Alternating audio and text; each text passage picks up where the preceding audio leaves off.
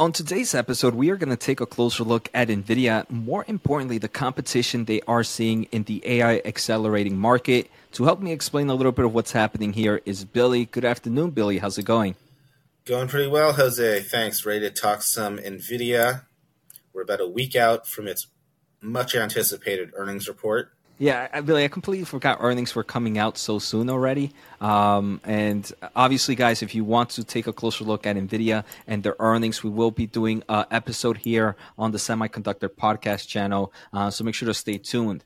Um, but like I mentioned, today I want to take a closer look at some of the competition that they have. Uh, so Billy, right right now, Nvidia's pretty much the leader in AI, um, and the main reason is the key products. Uh, its key products, the H100, and there's a few reasons that the H100 is so great. I mean, Nvidia uh, pretty much has been a GPU mainly company, so compared to some of the competitors out there, their hardware is far superior uh, compared to the competition at the moment. Obviously, that might change as more companies like Intel and AMD continue to invest in their overall products, um, in their overall self uh, GPUs. Um, but for right now, um, based on results, we are seeing that the H100 is the dominant player in this space. The second really reason, Billy, is they do have a strong software moat with CUDA.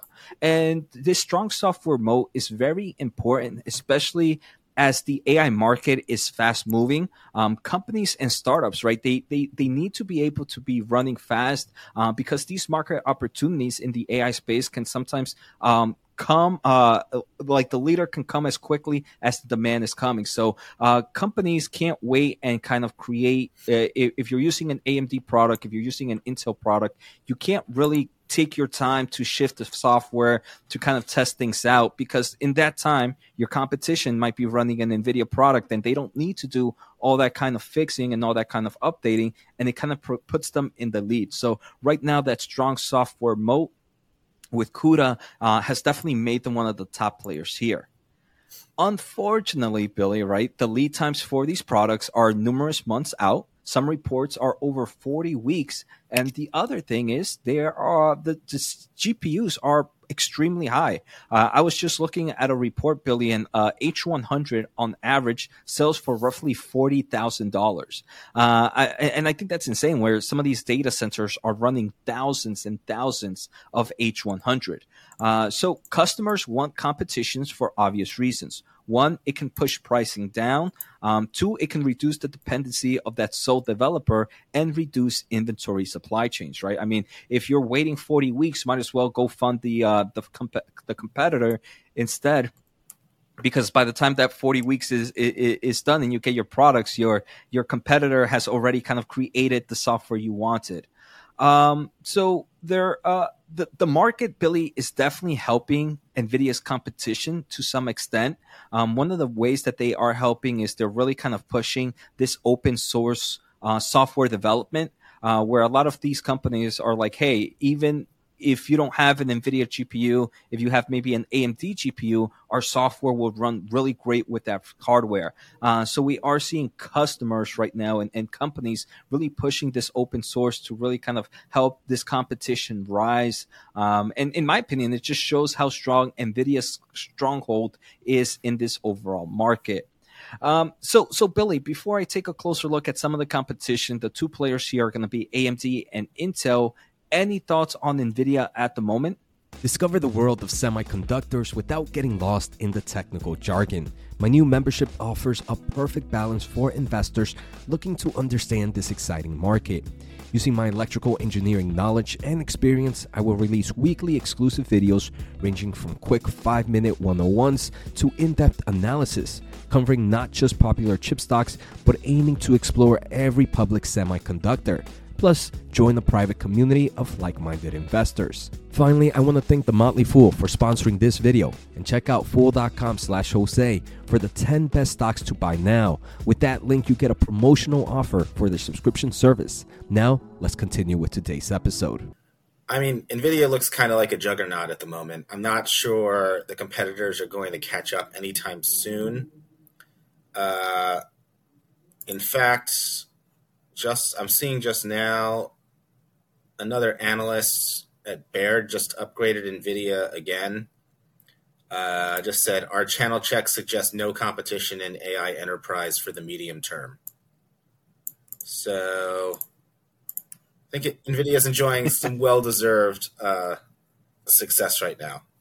Definitely, Billy. Um, but at the moment, there is some competition, and I know later in uh, one of the episodes we're going to be covering this week is Supermicro's earnings report, and I do believe Supermicro did share some great highlight of some of the competition. Uh, so they mentioned that hey, they're seeing strong demand for their AI products, especially the H100 line. But Billy, they all, and I know we're probably going to cover this in another episode. They do mention that they're also getting good traction on Intel's Gaudi 2, PVC, which is Ponte Vecchio, Vecchio. I'm pretty sure I, I mispronounced that name. Um, and they're also getting good traction from AMD's MI250 accelerator solution. Uh, so overall, we can see from Supermicro that there is definitely some demand, and I do believe this was this is a great way to see who are some of the competitors and where they're at and what kind of demand they're seeing. Because I want to say Supermicro just it, it sells what it can sell. So if it can sell Nvidia's H100, it'll definitely sell it. If it can sell AMD's MI300 products or MI250, it will also sell them. So it kind of gives us a great read of what the market is seeing. Um, I, I kind of want to talk about Intel's first before I, I kind of pass it your way again, Billy. Um, but Intel, um, they do have what I uh, they have two products. They have the Gaudi 2, uh, which is thanks to an acquisition they made, I believe, in 2019 of a company called Habana. Uh, and they also have PVC, uh, which is another one. But we can see from Intel's most recent earnings, they do mention that their opportunities through 2024 is rapidly increasing and it's now over 1 billion and this is here talking about its AI products and continuing to expand with Gaudi driving the line share. They do mention that even big players like AWS have already demonstrated public instances of Gaudi in their overall clouding solutions.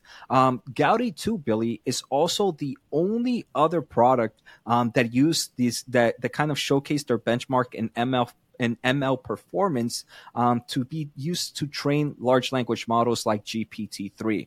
Um, so it is the only viable alternative of the H100 the only other player that actually did the MLPerf training uh, for this GPT-3 or for large language language models was the H100. Uh, so this was a great PR move for Intel to say that hey, they really are the only viable alternative right now. Uh, so Intel, I mean, definitely a small market. It says one billion for for the kind of 2024, where Nvidia is making billions of. It is expected to make, I believe, seven or eight billion on just data center um, this upcoming quarter. Uh, where Intel is saying that their AI products is is seeing about a billion uh, for the 2024.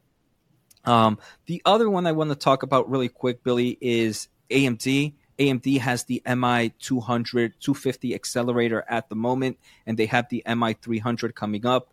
Um, they do mention that hey, they are seeing um, huge. They, they, did mention that their AI cluster engagement grew by more than seven times sequentially as multiple customers initiated or expanded programs supporting future deployments of the Instinct MI 250 and the MI 300 hardware and software at scale.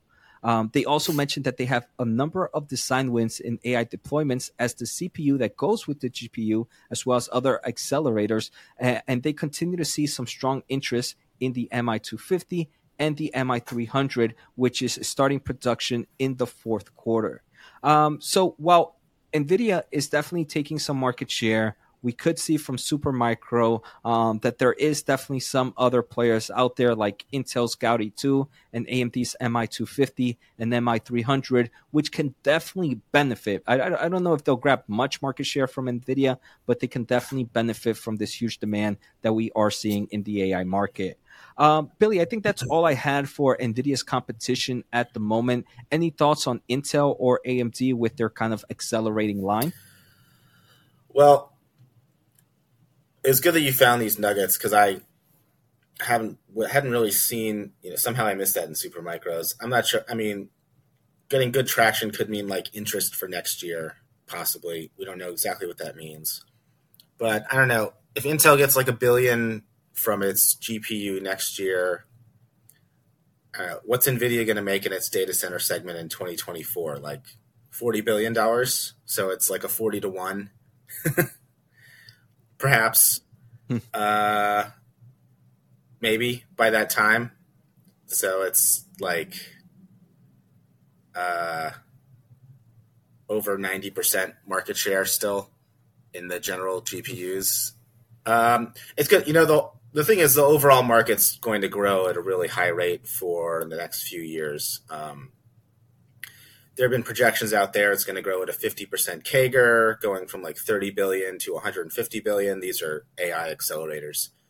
Um, but you have to think NVIDIA is going to capture a lot of those. Just they have that first mover, they've got the sticky software that people know and has network effects.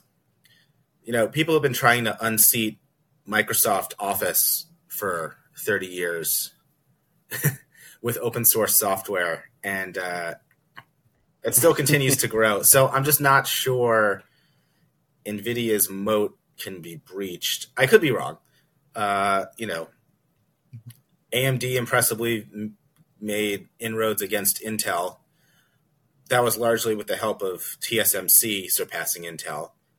Um, but both both AMD and Nvidia use TSMC as their foundry, so they're on even playing field. Then it's just it's difficult to see. You know, these two can still make decent money and have decent growth in their GPU accelerator segments without really making a dent in Nvidia's market share because the market's just growing so much. So um, I wouldn't be too worried about this if I were an Nvidia shareholder at the moment. It's definitely something to be aware of, but I think through the next year, I don't think these solutions. I mean, these solutions are just ramping, and they're probably only going to be ready for mass production by next year, right? So and by the end of 2024, again, I think NVIDIA is probably going to have another AI chip out. Um, so it's going to be difficult to catch up, but the market is so big and growing that it can still be incremental for AMD and Intel. Definitely. Billy, two points I wanted to make here. Um, there was a report by Financial Times that came out, to, uh, I believe, yesterday or today, that sources reported that it, NVIDIA is going to be shipping out 550,000 H100s this year alone. Um, and with a $40,000 price point, that's roughly $22 billion in revenue on just the H100. Uh, and that's not counting probably the A100 that they have as yeah. well, uh, and kind of the other data center products that they have, like the Grace CPU, which is expected to come out later this year. Um, another thing I want to mention, Billy, is you do you, you mentioned how AMD and TSMC are both use uh, AMD and Nvidia are both using TSMC, and I do believe that's one of the reasons that maybe AMD can grab a little bit more market share in the current space because both AMD and Nvidia are combating are, are kind of fighting for that TSMC capacity in the back end of the advanced packaging. And that package that that back end is pretty much the bottleneck right now so in theory, if let's say NVIDIA gets 60% of that advanced packaging capacity and AMD gets that 40%, and right now the demand is still surpassing supply, it allows AMD to really be able to grab that market share but mainly because there is that bottleneck in, in the in the supply chain right now um, that would kind of allow AMD to really grab to accelerate that market share maybe a little bit faster because there really isn't more um, another competitor out there. So um, I, I think because of the way we have right now, um, that TSMC bottleneck might actually benefit AMD a little bit more um, because it might push some of their some of the customers to go into their products. Any thought on my thought process there, Billy? Am I am I kind of thinking too much into it? No, I mean TSMC is going to try to be fair to everybody, but it's also like you're going to make much more money with Nvidia right now. I think if you can mm-hmm. charge a percentage of the and chips price. So, um, or I don't, I don't know how the pricing works. Maybe it's just fixed. But um, in any case, I, I do expect Intel and AMD to do something here, and to it could be incrementally good for their own results. But I just don't think Nvidia's moat is going to be breached anytime soon in the next couple years, at least. uh, definitely something to watch. These ascendant accelerator competitors. At, uh, the same with also the the ones the cloud giants are making themselves, but uh, it just seems mm-hmm. and you know Nvidia's generalized GPUs are still you know the best out there that can be and has the programming software mode around it. So I think it's pretty powerful. Um, I'm skeptical they're going to be able to make in terms of market share. I'm skeptical they're going to be able to make much inroads, but again, the overall market is growing so much that they can still find growth. If that makes sense. And Billy, actually, before I close out this topic, you, you brought up a great point about the pricing on TSMC, and that's something that I, I wondered before. So I did take a closer look at their most recent earnings, and one of the analysts was saying, "Hey, look, um, how are you selling these wafers at a fixed price, and a company is kind of selling your chip for probably uh, one chip for probably the price of your wafer? Um, are, are you thinking of kind of doing maybe a different pricing action?" TSMC pretty much said that's not how they go about things. Yeah. They pretty much just have a fixed price price, so it doesn't really matter on on on how their on how their customers are selling that chips, right? That's how their customers are kind of gaining the money, so they don't really want to fight them uh, for that. So it's more of a fixed price, and I guess um, obviously paying for things like the investments of future development as well. Uh, so I just wanted to throw out there because I'm pretty sure maybe some viewers might also, might have also had uh, that similar question. Um, Billy, I think this is a great way to kind of just close out this topic. So I appreciate your thoughts here, uh, and see you next time.